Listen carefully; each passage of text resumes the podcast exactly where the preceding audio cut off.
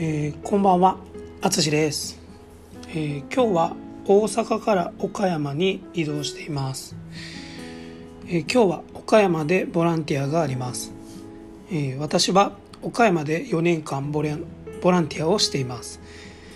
え定時制の高校で高校生と地域の社会人働いてる人ですね。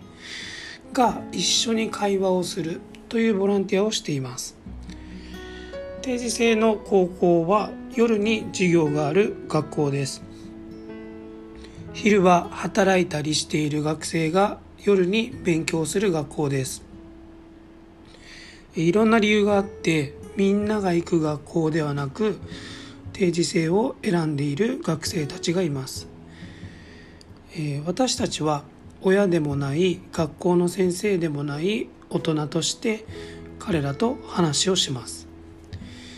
え私たちは何かを教えるのではなく話を聞いて彼らに寄り添うようにします。私たちは自分の過去の話をし辛かったことや大変だったこと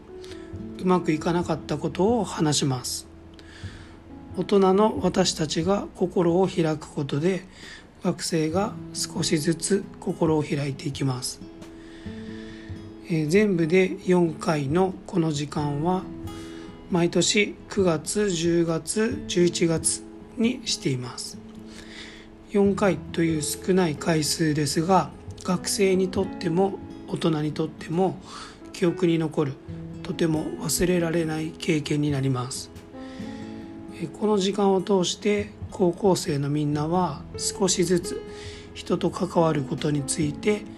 前向きになっていきます、え個人的には学生との関わりも楽しいですが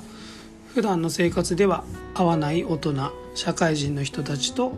出会うということもとても好きです。日本ではこういった活動はまだまだ多くありません。